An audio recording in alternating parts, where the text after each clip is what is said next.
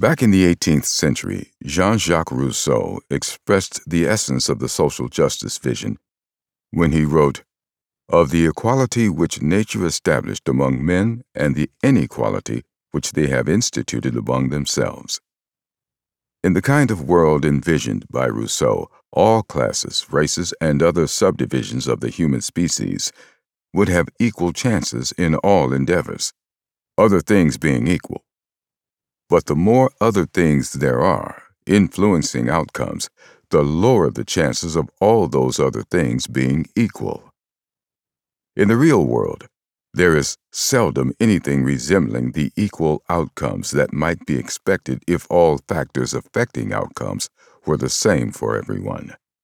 Even in a society with equal opportunity, in the sense of judging each individual by the same standards, people from different backgrounds do not necessarily even want to do the same things, much less invest their time and energies into developing the same kinds of skills and talents.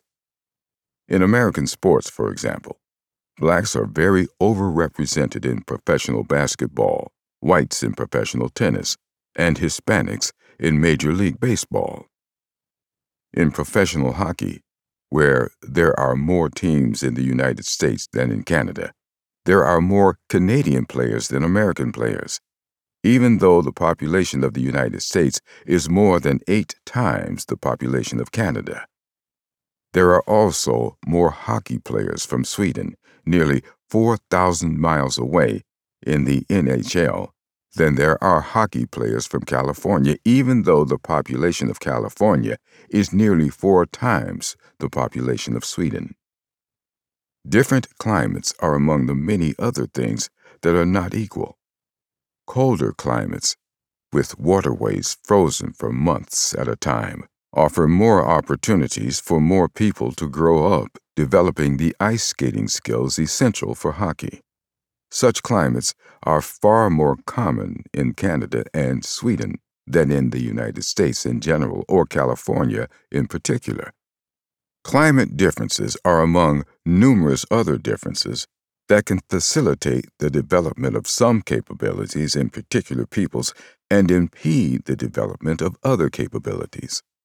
At the heart of the social justice vision is the assumption that, because economic and other disparities among human beings greatly exceed any differences in their innate capacities, these disparities are evidence or proof of the effects of such human vices as exploitation and discrimination.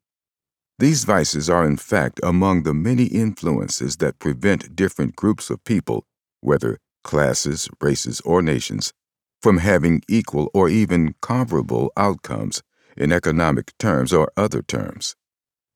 But human vices have no monopoly as causes of economic and other disparities.